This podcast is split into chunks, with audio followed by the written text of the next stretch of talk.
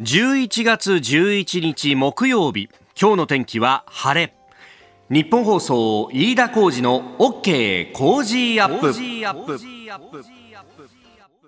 朝6時を過ぎました。おはようございます。日本放送アナウンサーの飯田浩二です。おはようございます。日本放送アナウンサーの新業一華です。日本放送飯田浩二の OK 工事アップ。この後8時まで生放送ですえー、昨日番組のねオープニングで、えー、今日人間ドックなんですよと。で人間ドックのためにスペシャルリビングの トラフグのね、えー、刺身鍋のセット、はい、試食が一切できないんですよという話をしたらですね、はい、いろんなところからメールやツイッターをもらってですね残念でしたねっていう、ね、まあね飯田さんの分も私食べときましたから。くっそ。いやそうなんですよ。あの有価富士の担当の人とかもですね残念でしたねみたいなね あのあのとことん虎については今年は風雲ですねとかトラフグだから。トラフグだしと、うん、えー、いろんな、あの、皆さん頭を使っていただいてありがとうございます。ありがとうございました。で、昨日、あの、そんなこんなでですね、人間ドックに行ってきたんですけど、これが混んでるのよ。そう。で、あの、採血の時にですね、ほら、あの、年がいくと採血もさ、いろんな、あの、血を取っていろんなこと調べなきゃなんないから、うん、なんかあの、ほら、試験管みたいなやつ、あれ4本ぐらい取ると。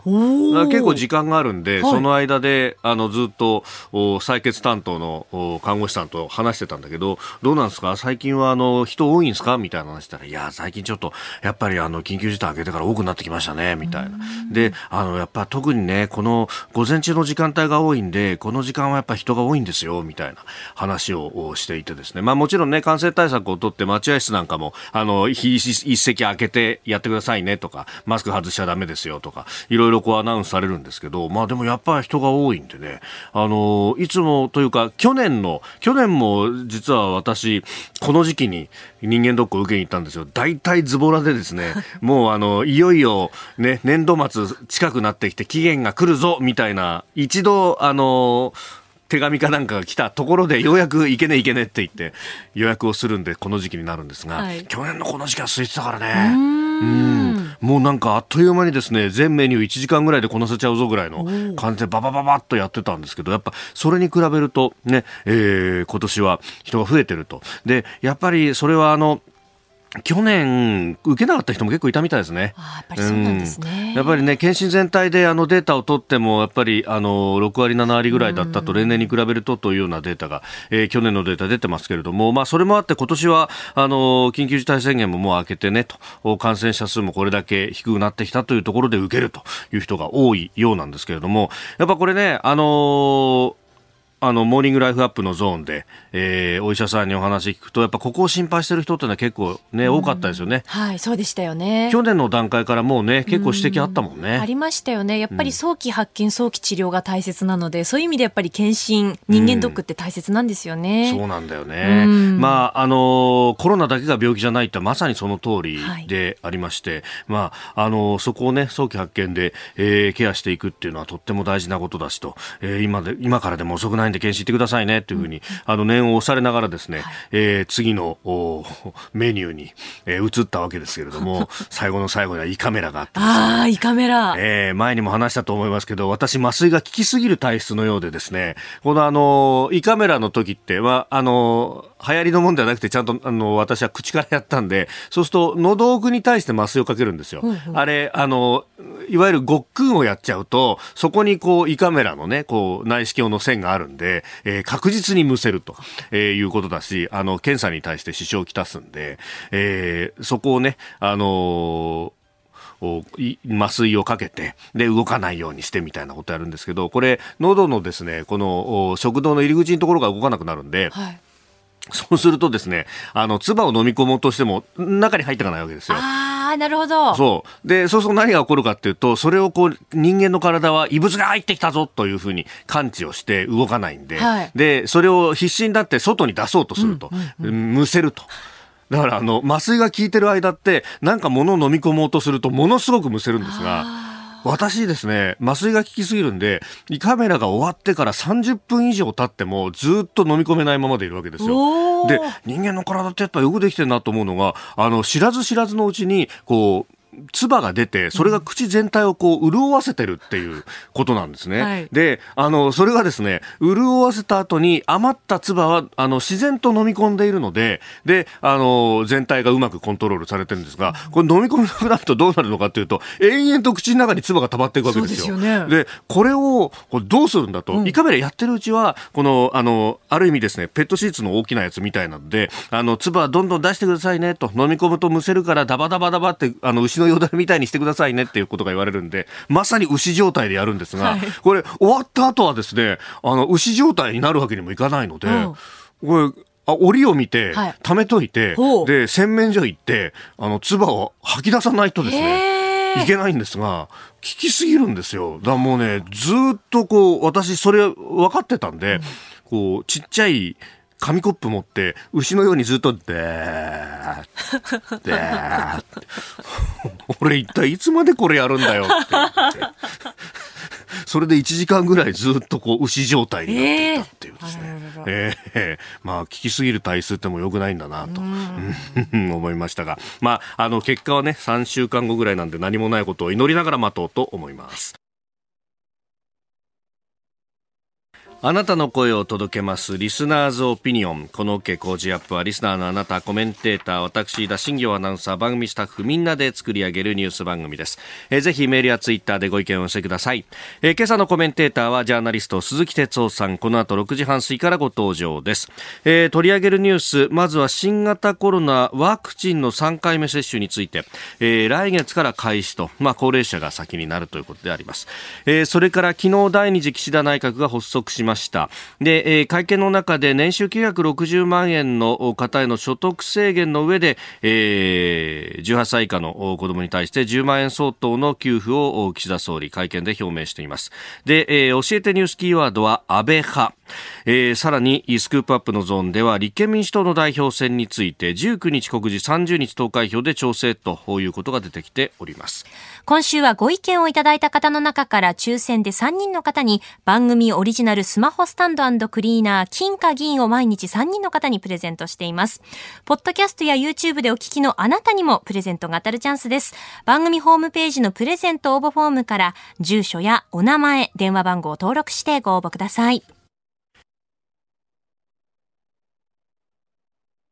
ここが気になるのコーナーでスタジオ長官各紙が入ってまいりました。まあ、昨日、第二次岸田内閣が発足し、そして、えー、夜には総理の会見が行われていたということで、まあ、それについてね、えー、書いているところが非常に多いというところです。特に、あの、18歳以下の子供に対して、えー、現金等々で10万円相当の給付を行うというところ、年収960万円に一つの線引きをするんだと、えいうあたりが、あ読売、毎、えー、朝日、読売、えー、それから、あ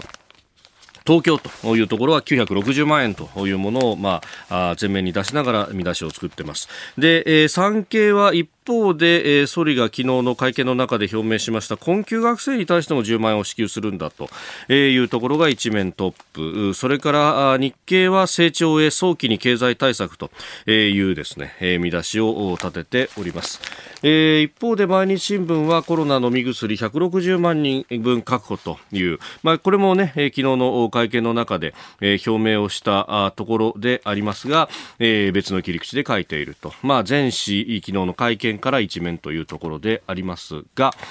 えー、気になるニュースです。あのうんちょっとですね、あの情報がこう錯綜しているところがあるんですけれども、例の中国恒大、これ中国の不動産開発大手ですけれども、もう、あのかなりね、えー、負債を抱えて、えー、それが焦げついているという話で、デフォルトどうかと、債務不履行がいよいよ起こるんじゃないかと、あの、ドイツの通信社が債務不履行をついに完全にデフォルトしたというような書きぶりで、えー、書いておりましたが、他方、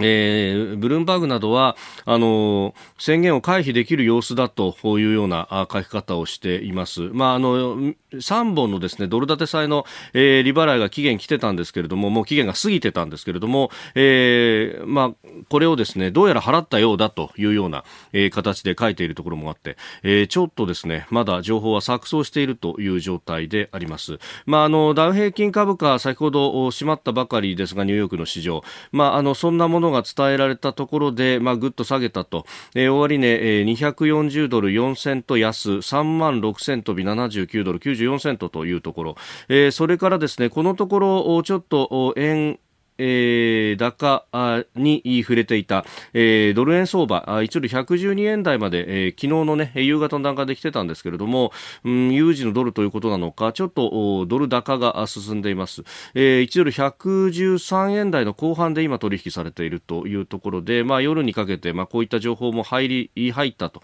えー、いうようなところもあって、えー、株と為替、ちょっと触れているという感じです。えー、ニューヨークに関してはナスダックとそれからあの S&P500 主要産指数はすべて下落という形になっています。えー、ので、まあ今日のね、東京もそれを受けてという形の始まり方をするんだろうなというところなんですが、あの、中国のまあ経済でいうとですね、この11月の11日っていうのは、まあ、あの、いつもの年だったらですね、大騒ぎしてる日であります。で、あの、それを受けてですね、日本の新聞も、なんか、あるいはメディアもですね、えー、やたらと大騒ぎをしていた日、それが11月11日なんですね。これ、どういう日かっていうと、総11、双子の双に11って書くんですが、えー、独身の日というふうに言われていて、1が並ぶのでね。で、この独身の日に、あの、ネット大手のアリババだとかテンセントだとかというところがですね、もう、あの、大セールを行うと。で、あの、もう半額とか3割ぐらいの金額とか、もう7割減とかね、もう、あの、ものすごい割引をするんで、えー、そのためにですね、みんなそこに対して金を貯めて、で、そこで欲しいものをガンガン買うみたいな。で、それがですね、えー、日付が変わったところから、あの、実況中継されて、あの、これだけ売りました、これだけ売りましたみたいのが、で、えー、これをですね、逐一、あの、昼のワイドショーから大騒ぎして、えー、夕方のワイドショーでも大騒ぎして、えー、夜のニュースまでは大騒ぎするというですね、なぜか日本で大きく大騒ぎされていたんですが、今日シーンと静まり返ってるでしょ？あの、例の共同富裕つうやつでですね、あの、あんまり金持ちが大騒ぎするのは中国共産党的にまかりならんということになっていて、あの、じ、本当だったらですね、こんな目玉商品がありますみたいなのをもう11月入ったところから前折りガンガンやってたんですけど、今年そういうの一切やってないんですよ。で、あの、10月の終わりぐらいにキックオフイベントっていうのが一応は中国国内で開かれてたんですけど、これも日本じゃほとんど報道されてないんですけども、なんか、緑色のグリリーンな独身の日にしようとか、えー、公益的、えー、な独身の日にしようみたいな感じで、何かあの、お金をこうね、えー、出すというよりは、古い家電をリサイクルしましょうね、エコでやりましょうねとか、あとは、あの、対象商品を購入すると売り上げの一部が寄付になりますよとかですね、ええー、そういうこう、政治的な独身の日になってきていると。ただこんなことをやってですね、あの、市場の経済をこう、圧迫すると、気分を削ぐということになると、むしろ内需が回っていかないということになるんで、えー、中国経済にとってはよりまずいことになってくる。その上、この不動産バブルの崩壊がやってくるというところで、今、まさにですね、今日まで、えー中国は6中総前回と、6中総会という中国共産党の大事な会議やってますけれども、うん、まとまるのかなというような感じもいたします。まあ、そういった情勢の中で新内閣が発足してきて外務大臣の責任というのも多いんだろうなというふうに思うところです。ここが気になるでした。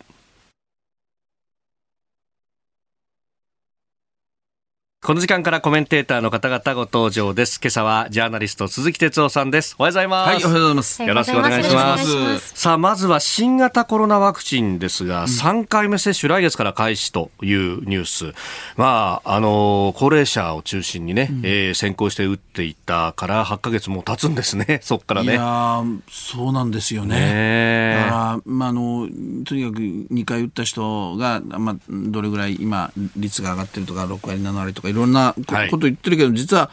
そのブレイクブレイクスルーも考えてですけど、やっぱ3回目が必要だとい。うのが、あそう言われてみればね、そうだなっていう感じですよね。で今、数減ってるから、そのなんとなくやっぱりどうしても、まあ、終わった感とは言わないが、少し山は越えたなというのはあるけれども、まだ油断しちゃいけませんよね。でやっぱワクチンでね、ちょうど昨日あのまあ情報をいただいたりしたんだけど、あのワクチンでも、まあ、例えばそのファイザー社とかいろんななね、あの、ものを使う、使わないあるけど、やっぱり、あの、この、いわゆるワクチンやそれから薬、あの、飲み薬ですね、あの、こういうものについては、やっぱりいずれちゃんと国産のね、はい、ものっていうのが次の大きなテーマになるでしょ。で昨日ね、あの、えっと、全国の政令都市のあの市長会っていうのがあって、はい、そこであの熊本市長がね、はい、あのまあいろんなワクチンこれから3回目もあるんだけどとにかく国産ワクチンをねもう急いでもらおうということでそれをもう実現してほしいって国にしっかり要請しようっていうようなことを提案してでこれまあ前回一致じゃないですけどもあの全ての政令市がもうそうだってことで地方からとにかく声を上げようという動きが昨日ねあのちょっと連絡もらったんです。ああのちゃんとあったと。いうことなんでやっぱりその国産のものをワクチンは、それからやっぱり飲み薬がその我々が隣近所の今まで行ってたお医者さんに行って、はい、そこでもらってじゃああの23日あの人に接しないで寝ててくださいねって言って薬をもらうまあそのイメージですよ。はい、やっぱりそこまで僕ら気をつけていかなきゃいけないってやっぱり僕は思いますけどね。そうですよね。うん、まあそこ、今ね、あの抗体カクテル療法ってね、うん、点滴でっていうのはあるけれども、ね、やっぱ点滴じゃなくて経口をね、で、ね、飲み薬でっていうのは欲しいですよね。うんうん、まあ、あの、毎日新聞今日一面トップで書いてますが、えー、160万人を確保すると、昨日総理の会見の中でも言ってそうですね。これはもう、岸田さんは、あの、総裁選の時からやっぱり年内になんとかね、その、この薬については、めどにって言ってたんで、うん、まあ、これはもうぜひやってもらいたいですよね。うん。まあ、まあ、めどが、多分立ったという、まあ、厚労省の僕ちょっとあの知り合いに聞いたら、うん、これなんとかこれはもう目処は立ちそうだというふうに言ってたんでね。えー、なるほど、えー、まあ総理が会見で発言できるっていうことはそういうことですか、うん、そうですね。あのだから。まあ、ここは、あここはっていうと他がっていうわけじゃないですけど、あの総理の言葉はここはもう信じていいんじゃないのかなと思いますけどね。うん、まあね、まずあのメルク社などがね、やっているというのそうですね。まあ、これも緊急承認の形でまずやるって感じですね。緊急ですね。これはもう、いや、ほとんど緊急だと思いますよね。だからその間にやっぱりできる限り国産のものをね、あの、やる。まあ多分まあ半年とか最低かかるのかもしれませんけど、それを3か月にとかしてもらいたいですよね。うんえー、岸田政権の、まあ、政策であるとか、まあ、組閣人事等々については後ほどまたお話をいただこうと思います、はい、今日も8時までお付き合いいただきます、はい、よろしくお願いしますお願いします、さあ、ここでお知らせがあります。うん、来年2022年の日本放送アナウンサーカレンダー、ただいま好評発売中です。日本放送アナウンサーカレンダー2022は一部税込み2100円。通販の場合はこちらに送料、代引き手数料が別途かかります。今ですね、サンプルをちょっと用意して、手相さんに見ていただいてるんですが、いかがでしょうか？いいですね。毎年ね。これね。いや本当に。だってもうこれを楽しみにしてるもう誰とは言わないけど愛っていうね大物政治家もいますけどね。そうですね。はい、えー、もう必ず日本放送になんで出るのって言ったらこれもらうために出るんだ 愛政治家はそう言ってましたよ。愛政治家。大物ですよ、自民党の。そうそうそう、超大物の愛先生が。あと、新庄さんがね。はい。僕は新庄さんが、ま、いつなんですかね一番左側に映ってて。ああ、一昨年かなんかで。結構なんか派手な赤っぽい洋服なんだけど、顔がえらい緊張してるっていう、今回違いますね。そう。だいぶ取られました。いや、ちょっともう、今回は仕上げました。仕上げた。かなり仕上げましたよ。なんか鶏のささみとか食いながらやってたよね。あちょっと体絞って、まあ無理なダイエットしたわけじゃないんですけど、ちょっと運動して、ちょっと食事の量を調整して、こう、いい感じに体を引き締め。こまた洋服素敵ですね、これね。ありがとうございます。これ変わってるな、じっくり、じっくりご覧になってます。すみません。えー、三省堂書店、書店グランデ、書店ブックタワー、法輪堂書店、えー、有林堂での特別販売も始まっているということで、えー、詳しい取扱店舗については日本放送のホームページでご案内しております。はい。えーぜひ、あの、お手に取っていただければなと思います。これが結構ですね、放送局間の熾烈な争いとかもあるんで、えー、いや、実はこれができるまではですね、誰がセンターを取るかで争ってたんですけども、まあそこは一旦こう閉廷させてですね、えー、えー、今回はアナウンス室長の増山さやかアナウンサーが、ドンとセンターに真っ白な服で佇んでいるという。その横じゃないですか。そうなんです。そうなんです。なんか脇を固める脇を固めてですね、ちょっとカレンダー界の頂を取りに行こうではないかと。争い好きだよね、競争。大きく出ちゃってごめんなさい。すいません。とにかく文化放送には負けられませんので、よろしくお願いします。ここでポッドキャスト YouTube でお聞きのあなたにお知らせですお聞きの配信プログラムは日本放送飯田浩司の OK コージーアップの再編集版です。AM、FM ラジオ、ラジコ、ラジコのタイムフリーではニュースだけでなく様々なコンテンツをお送りしています。スポーツの最新情報やエンタメ情報医師が週替わりで登場健康や病気の治療法を伺う早起きドクター。さらに羽田美智子さんのいってらっしゃい。黒木ひとみさんの対談コーナーあさナビなど盛りだくさんです。ぜひ AM、FM ラジオ、ラジコ、ラジコのタイムフリーでチェックしてください。あなたと一緒に作る朝のニュース番組飯田浩二の OK Cozy up。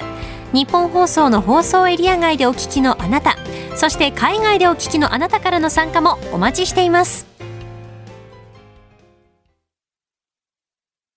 11月11日木曜日時刻は朝7時を過ぎました改めましておはようございます日本放送アナウンサーの飯田浩二ですおはようございます日本放送アナウンサーの新業一華ですあなたと一緒にニュースを考える飯田浩二の OK 工事アップ。7時台もコメンテーターの方々とニュースを掘り下げます。えー、今朝はジャーナリスト鈴木哲夫さんです。改めましておはようございます。はい、おはようございます。お願いします。お願いします。えー、鈴木さんには番組エンディングまでお付き合いいただきます。では、7時台最初に取り上げるニュースはこちらです。第二次岸田内閣が発足。国民の声にこれまで以上に耳を傾け現場で起こっている問題に正面から取り組み国民の信頼と共感を得ながら丁寧で寛容な政治を進めていく。この道以外に国民からの信任を保っていく道はない。そうした覚悟を新たにしながら第2次岸田政権の政権運営を進めてまいります。昨日第2次岸田内閣が発足したことを受け夜総理官邸で行われました会見の模様を一部お聞きいただきました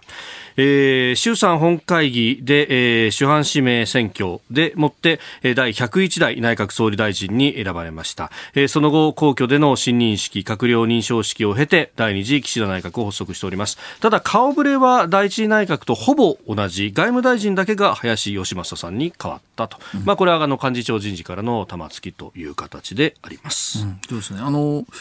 まあ考えてみれば、はい、えー、この岸田内閣、まあ、もう第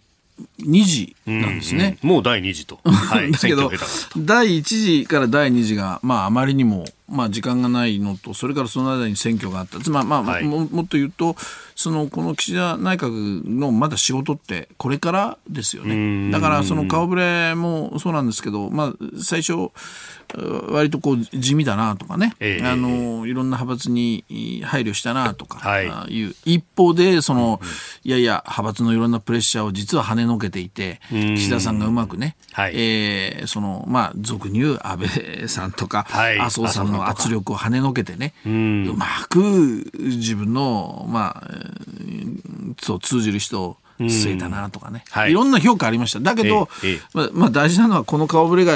どんな仕事を実際やるのかということ、それがやっとですよ、うんうんうん、選挙を終えて。やっと。今からなんですね。はい。ということはねちょっと皮肉な言い方するけどこのやっぱりある意味では1か月ちょっとの間、まあ、約2か月と言ってもいいけど、うん、空白だったことにもなるわけで、はい、約1か月かな、えー、だからその間にやっぱりあの実は本当はどんどん進めてほしかったこともたくさんあるわけで。たまたまだかどうか別としてもやっぱりコロナが落ち着いてたからね、はい、あの少しやっぱり冷静に国民も、まあ、そこは対応できたんだけどだからやっぱりこの僕はその政治空白を早く埋めなきゃいけない。そのためには早く経済対策を早く作ってそしてはもう一日も早く国会を召集して、うん、えー、臨時国会をね、はい、もうそうしてもう早くもう成立させるあの議論してね、うん、もうそこをまずやってもらいたいですよね。うん。で本来そうね、うん、あの誰もがそう思うところなんですが今回のこの特別国会は12日までの3日間に過ぎないと。うんうんうん、で、えー、補正を審議する臨時国会に関しては。12月ですよ。ねえ3日だか6日だかということで、そうですね、頭だというね、えー、その辺って言われてるけど、えーいや、飯田さんどう思う？遅くない？僕ね。ていうかそう、その2か月間で準備なんでできなかったのよっていうのがね。そうなんです。つまりそれはだから、要するに、あの、閣僚含めて変わるんだからね。はい、そのまあ解散してるってことは、えー、まあ、い一旦政権どうなるか分かんないわけだからっていうね、建前上は。はい、だから、いろんなことできないっていうけど、でもそのタイミングにやっぱり解散を持ってきて、やってるわけでしょ。うん、それはやっぱり自らやっぱそれは解散を打った岸田さんの責任というの範囲ですからね。僕はやっぱちょっとスピード感が足りないなっていう気がしますけどね。うん、まあコロナ対策に関しては12日に何か発表があり、えええ、で、えー、19日にもその予算の全体像が出てきて、そうですね。閣議決定したいってことですよね。ねまあでも与党調整もこれからっていうか、まあ、10万円に関してはとりあえず出てきましたがそうですよね。だから、うん、その、まあ、これからやっぱり自民と公明党のそのすり合わせみたいなのも、はい、まあ、今回非常に象徴的だったと思うんですね。この10万円をめぐって。いや、なんでこの選挙終わってこの段階でこれ中身揉めてんの？いやでもこれにもやっぱり2、3日時間をかけるわけですよね。かけざるを得ない。で、駆け引きもあるようなね。あの、まあ、そういうことが政治だと言われればそうなのかもしれないけど僕はやっぱり今回はその、そういう意味では全体的なスピードが遅いと思いますね。えー、岸田さんはその割には口ではねやっぱりいち早くとかスピーディーにと言ってるわけだから。うん、それをもうしっかり実行してくださいと我々一回そこをしっかり見た方がいいと思いますね。はい、はい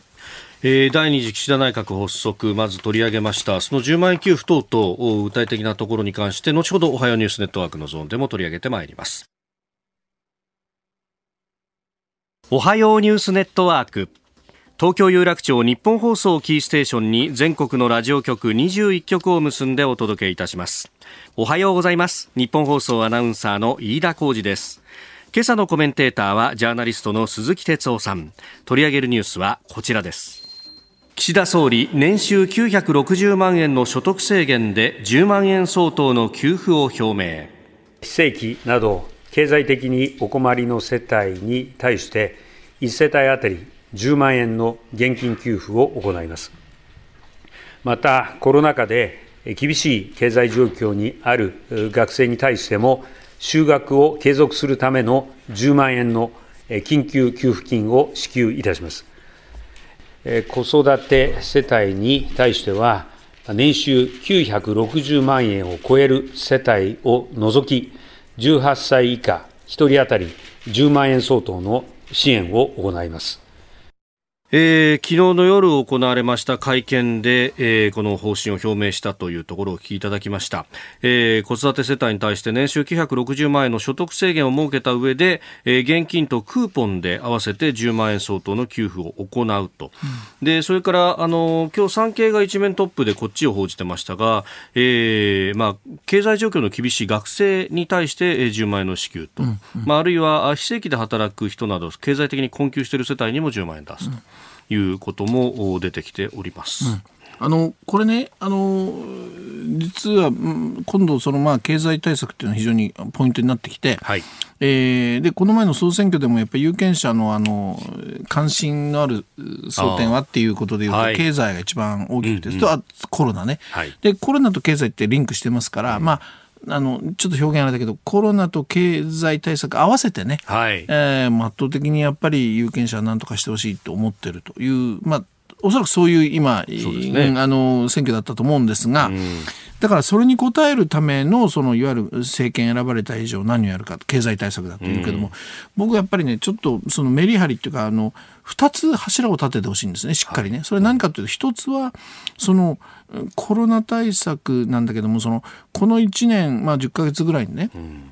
ん、私はコロナコロナ難民っていうまた言葉使ってるんだけど要するにコロナで傷ついた人、えー、とにかくもう収入がなくなった人、うん、お店看板もあの引っ込めて、えー、商売諦めた人、うん、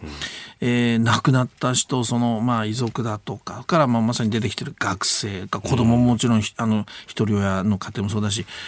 とにかくあらゆるやっぱり人が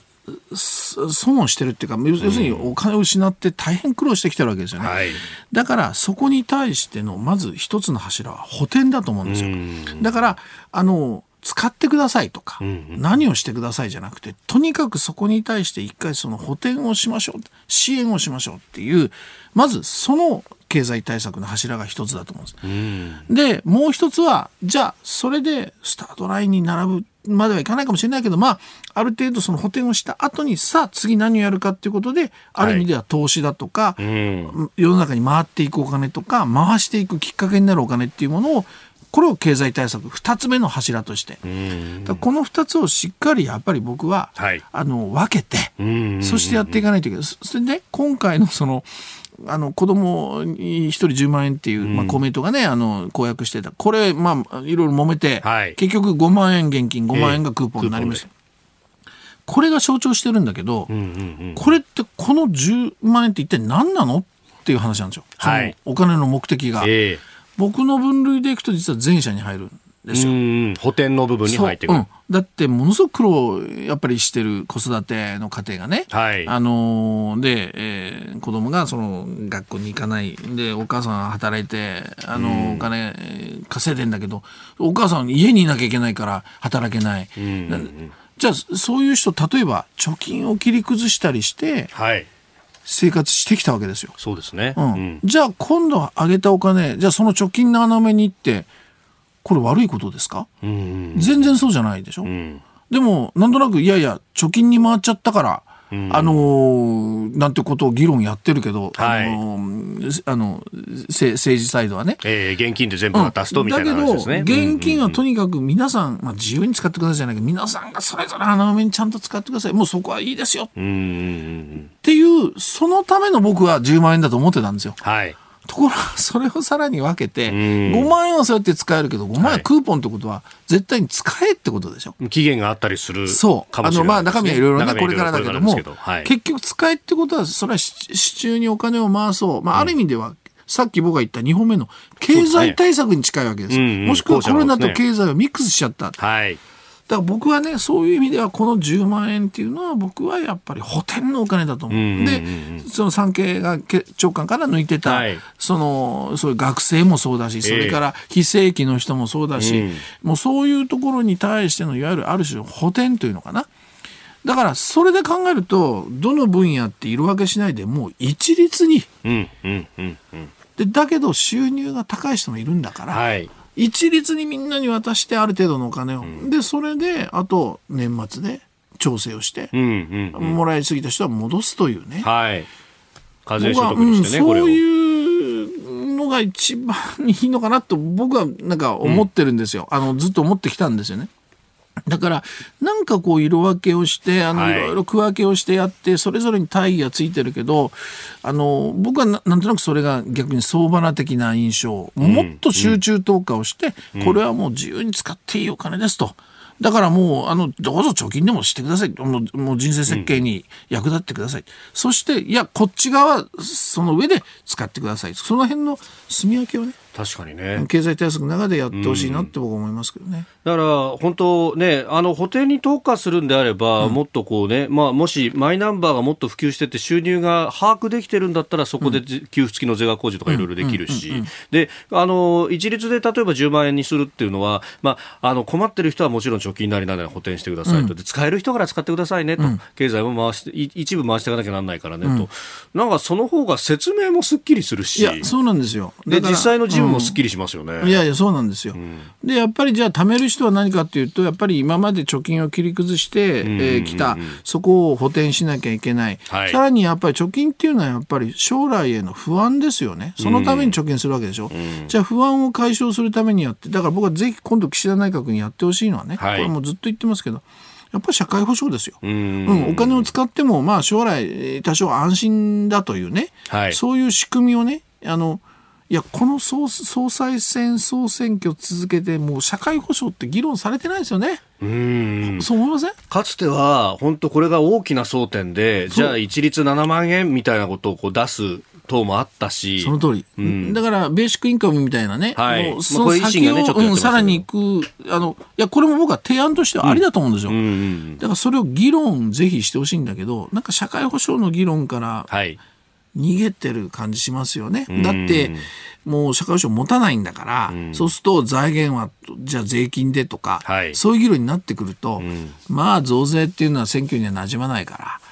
だからまた今回も避けたかなっていう感じ、僕すごいするんです、個人的には。だだけど、それだから将来の、要するに、もうこれ社会保障って今から議論しなきゃ、はい、飯田さん間に合わないですよ。うんもう一晩でできる話じゃないんだから。これね、あの、段階の世代は、まあこれからね、2025年問題なんて言われますけど、うんうん、お後期高齢者化していく。うんうん、で、一方で、段階ジュニアが、このボリュームゾーンが、えー、年金受給開始が2040年と。うん、だここも一つの、こう、実は山を迎えて、こっちの方が、それこそ就職氷河期世代と被ってて、えー、いや、保険料払うところじゃなかったじゃないですかっていう人たちが、じゃあこのまま生活保護に行くのかとか、低年金、無年金どうするんだって話。大変なことになりますよ。ね。いや、大変なことになりますよ。今のとにかくもう30代、うん、えー、まあ40代最初ぐらいから、はい、もっと言うともっと若い人、えー、この辺少子高齢化でね、もう本当大変なことになる。うん、もう財源もない。うんえだって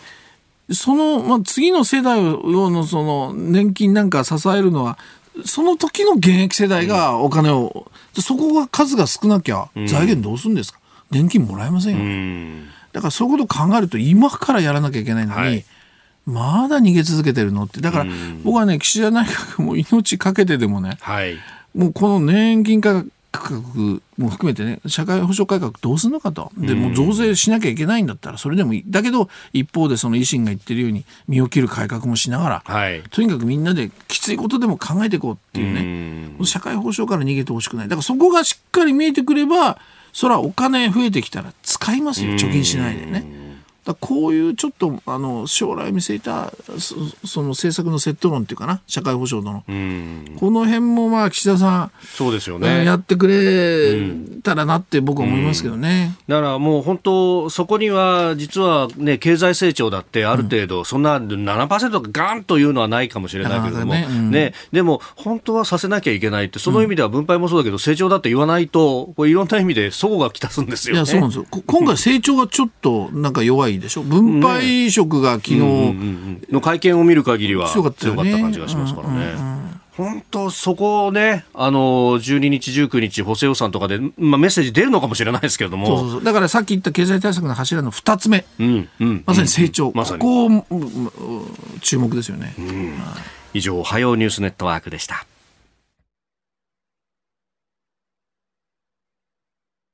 今朝のコメンテーターはジャーナリスト鈴木哲夫さんです。引き続きよろしくお願いします。はい、お願いします。続いて教えてニュースキーワードです。安倍派。自民党の安倍晋三元総理大臣は出身派閥の細田派幹部から派閥への復帰と会長への就任を要請され受け入れる考えです今日正式に会長に就任し細田派は安倍派となる見通しです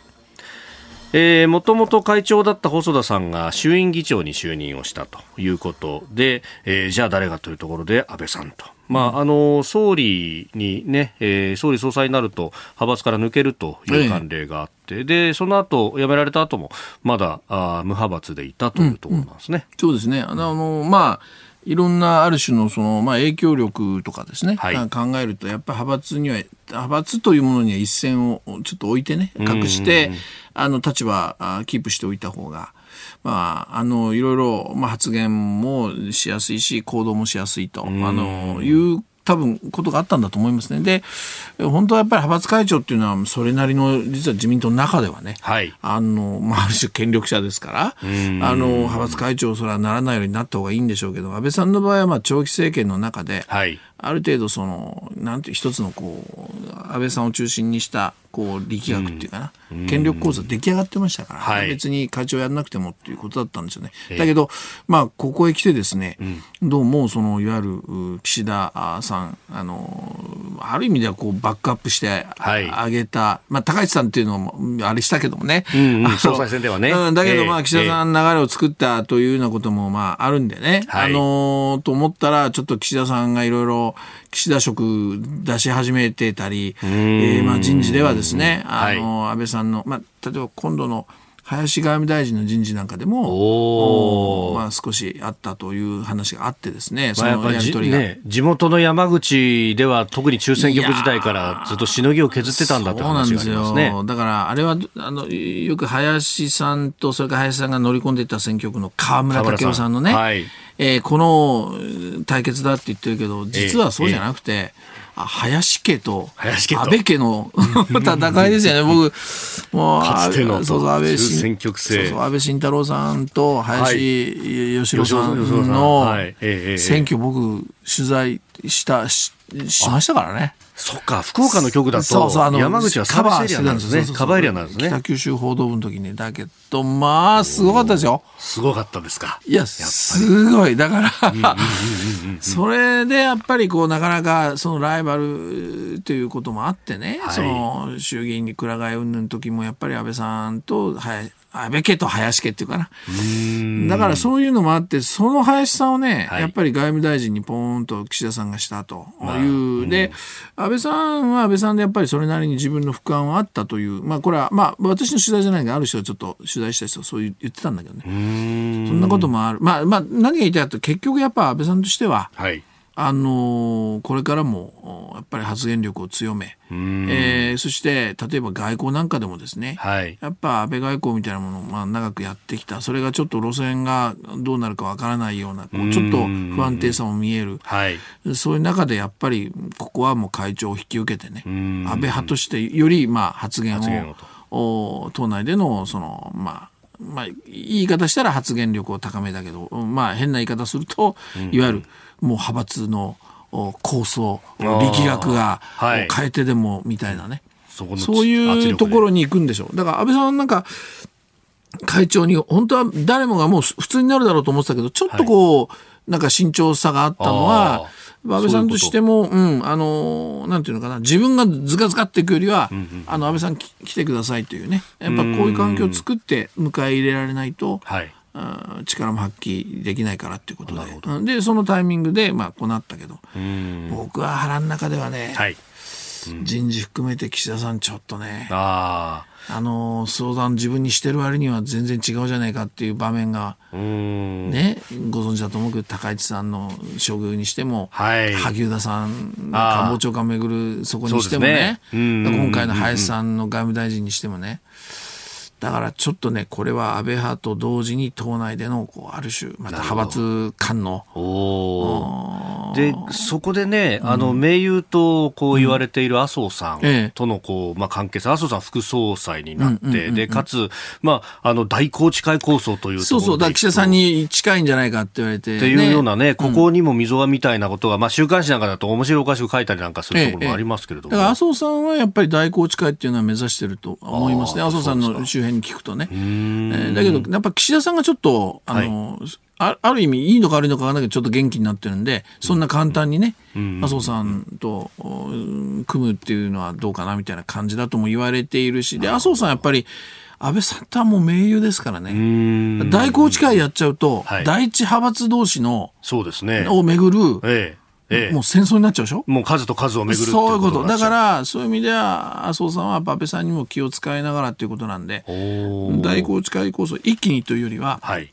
その辺のパワーバランス見ながら、なるほど。ということになる。だから当面は、だからその大宏池会すぐには無理だろうけど、もしかするとね。はい。お送りしております OK 工事アップ。お相手、私、日本放送アナウンサー、飯田浩二と、新業一華がお送りしています。今朝のコメンテーターはジャーナリスト鈴木哲夫さんです。引き続きよろしくお願いします。はい、お願いします。ます続いて、ここだけニューススクープアップです。この時間、最後のニュースを、スクープアップ。立憲民主党代表選19日告示30日投開票で最終調整。立憲民主党の代表選挙管理委員会は昨日辞任を表明した枝野代表の公認を決める代表選を19日告示30日投開票の日程で実施する方向で調整に入りました。枝野代表が辞任する今月12日の常任幹事会で決定する見込みです。えー、なので明日金曜日に決定というところですが、まあ、今回はいわゆるフルスペックの形、えー、党員、協力党員なども投票する形式で行われるそうですね、うん、あのー、まあ、立憲はあのある意味でやっぱ節目をね、はい、あのー、迎えてるんで、えー、前向きな形のやっぱり代表選挙にしなきゃいけないと思うんですが、昨日ちょうどあの泉健太さんと会長。えあの、はい、夜番組でちょっと一緒だった。まあ、随分話いろんな話もしましたし、えー、それから選挙が終わってて、えー、から馬淵さんあ馬淵さん。あの個人的にはちょっと取材をしてます。はい、でまあそういう中であの、まあ、まあまず誰が出るかっていうことで言うと、はい、あの今のところ言われてるのが小川淳也さんとかですね、はい、それから、私が今挙げた泉健太さん、はい、から大口さんがね大口博さん、うん、があの、まあ、意欲を示しているという感じですね。であとは馬淵さんへはある種待望論みたいなものがあって、はい、馬淵さん自身の、まあ、意思みたいなのはまだオープンにはしてませんけども、ね、そうですね、待望論が出てると、それから、えー、おいおい女性がねあ、はい、あのまあそのジェンダーも含めてですけどこういうのが立憲だったじゃないかと。ね圧勝だったでしょ？で、はい、女性候補候補が出ないの？っていうね。うんうん、で、まあ、一つ大きいのは、辻元さんが落選したから。辻元清美さん。うん。はい、だから辻元清美さんがもし通ってれば手を挙げたりもするのかもしれませんけどね。で、まあ、その中で、あの、西村さんという。はい、西村千奈美さん。え、あの、まあ、そこそこベテランなんですけど、まあ、あの、誰か女性がみたいなことで名乗り上げてる。まあ、こんな中で大きく言うと、やっぱり、はいあの、いい悪い別としても、やっぱ旧立憲系っていうのかな。はい。あの、合流する前のね。それと、まあ、旧国民民主系っていうのかな。はいこういう、まあ、中で、それぞれ、こう、誰かが、あ選ばれ、まあ、選ばれてというか、あの、出てきて、で、その、まあ、感じの対決になるかなと。で、その、もう一人ぐらい誰か出るかなと。そんなた多分構図になるんだろうと思います、最終的にはね。で、だけど、あの、僕が思うのはやっぱりね、その、今回の、その、枝野さんの辞任も含めてだけど、はい、あの、僕はやっぱ総括をして、そして前向きにさっき、あの、ポジティブな、その、代表選すべきだと言ったけど、はい、その総括のところをやっぱりしっかりとね、やっぱりやらなきゃいけないと思うんですね。で、それ何かというと、実はなんとなくその、いわゆる選挙が終わったその瞬間から、はい、あの、まあ、今回のその、まあ、立憲が票を相当まず減らしたと。はい。えー、ね、減らしたと。それから、確かに14減らしたのか減らしたと。そうですね。それと、あの、要するに共産党と組んだことで、えー、まあ、要するに、こう、左の色がすごく見えてね、はい、えー、みたいな、だから野党の要するに一本化ですよね。その辺の共産党とのまあ距離感みたいなのもすごくまあ批判が出てね、はい、そういうのがわーっと大きなこう声になってなこう流れができましたけどこれよく見るとねあのこれも飯田さんも選挙番組やっておられたからあれだと思うんだけど、はい、やっぱり確かにあ立憲すごい負けてるわと思ったけど、これ小選挙区と比例でちゃんと見ると、はい、実は小選挙区では、うんうん、あの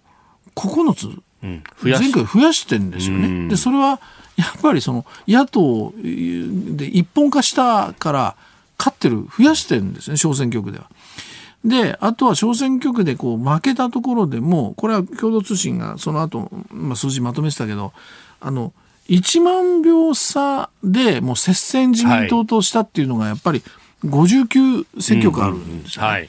でそこでやっぱり自民党が30勝ぐらいで、うん、えー、その野党統一候補が26勝ぐらい、うん、だから実は小選挙区だけを見ると、はい、共産党も含めた野党一本化っていうのはそれなりに成果を出してるわけですね。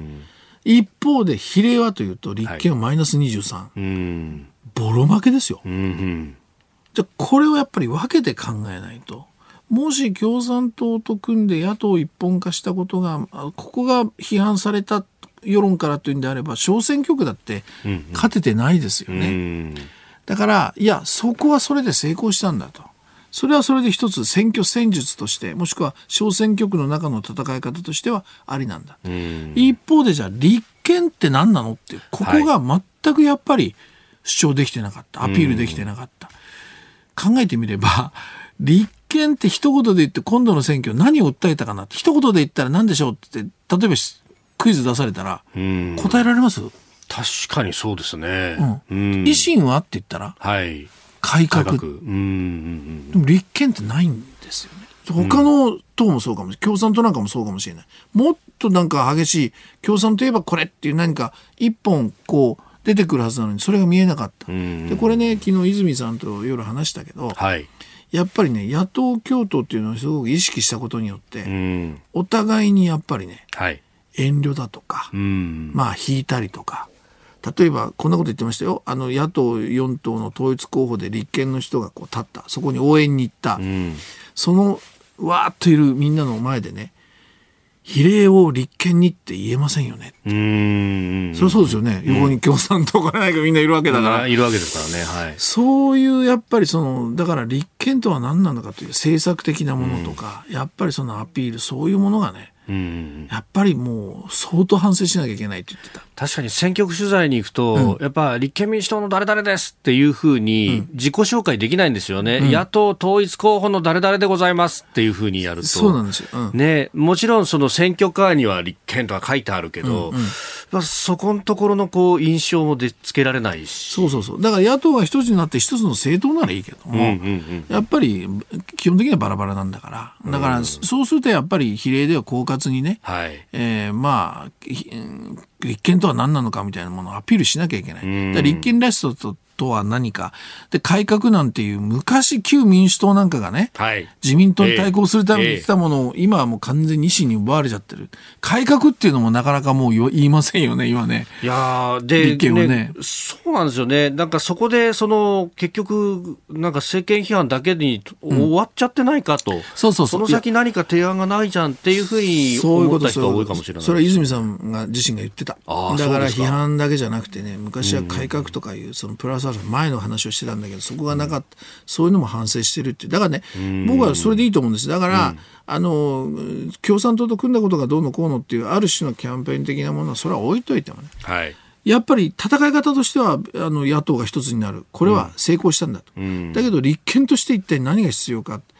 で、さっき言いましたけど、旧立憲系、旧国民系がガタガタ多分やるけども、うんはい、もうこれもね、オープンにしちゃった方がいいと思う。なんか、ベールに包んでね、はい、こっそりこっそりね、で、中で対立している、これが最悪なんですよ。うん、だから路線が違うなら違うで、今度のね、僕は代表選はそういうことまでもガンガンやっていいと思う。うん、その代わり自民党みたいに終わったら、はい、ノーサイド、いや、実はノーサイドじゃないですよ。いろいろあるけど。あるけど。でも、はい、そういうね、やっぱオープンな形で、ええ、あの、で、立憲って何なのっていう、そういう代表選にして初めて、次につながる。それができないとね、ぱりまたさらに埋没するんで、僕はその非常に大きな節目になると思いますね。あの泉さんや馬渕さんの待望論が出てきてるっていうあたりって、うん、まあその辺の意識というか政策をちゃんとやれて、うん、それをこう表に出して、うん、ちゃんと説明できる人やっぱりいるよねって、